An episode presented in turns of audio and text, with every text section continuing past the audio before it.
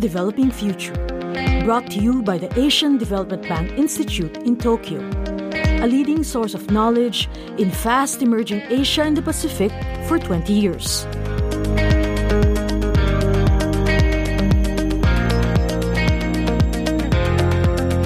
How can governments in Asia help small and medium sized enterprises or SMEs succeed as exporters? The SME Competitiveness Outlook has answers. The Outlook is the annual report of the International Trade Center, or ITC, a joint agency of the United Nations and the World Trade Organization. The report is a compass for governments to understand the challenges that SMEs face in their quest to either get into export markets or increase exports. A large part of the report contains regional snapshots. These snapshots should let governments, as well as managers at SMEs, zoom in on products and markets that could be lucrative for SMEs. Governments can then decide where to pour resources to help SMEs tap into markets with potential for increased exports. Now, what does it mean for Asia? Arantxa Gonzalez, Executive Director of ITC, explains. When we look at Asia, we see big potential still uh, in the countries in this region to expand uh, into IT uh, and electronic products, where again the challenge is one of compatibility. Another big area being chemicals with a potential to diversify uh, in terms of products where there is a diversification potential. For chemicals, the problem is not one of compatibility, it's one of safety. So what we are telling uh, what we are telling governments in this region is whether it is about building your legislation or whether it is about building institutions, accreditation or certification institutions, look more closely at where is it that there is a potential that you're not exploiting today.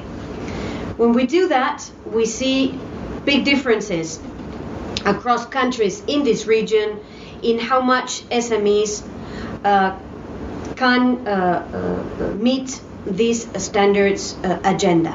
In the Asia Pacific, they are less likely to hold recognized quality certificates than in other regions.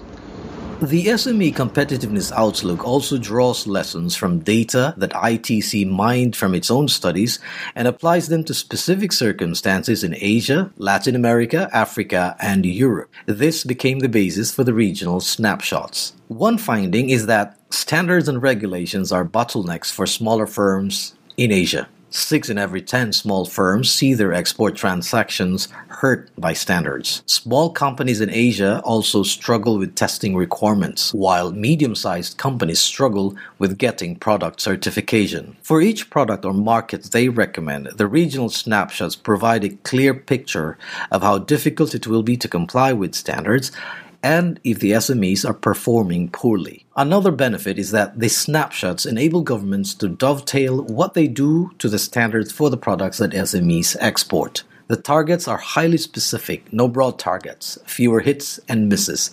This allows governments to make the most of the limited finances. Our wish with this report uh, is essentially to move from macro analysis, macro considerations, and move down to the micro ingredients that we need to support uh, the small and the medium and the micro companies in participating in international trade.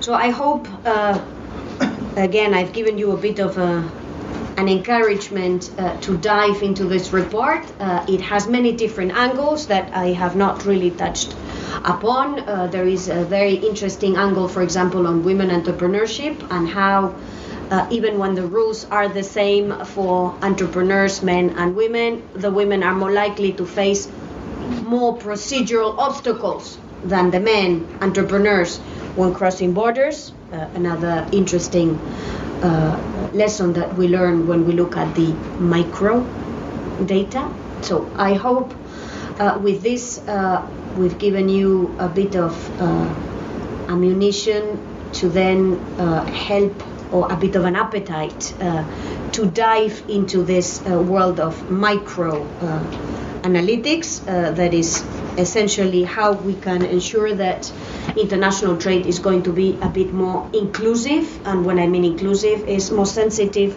to what matters uh, for small and medium enterprises. That was Arantxa Gonzalez, Executive Director of the International Trade Center, a joint agency of the UN and the WTO, speaking at the Asian Development Bank Institute. This has been Asia's Developing Future, brought to you by the Asian Development Bank Institute in Tokyo. See the show notes for the transcript and related material. For more information about us, please visit adbi.org.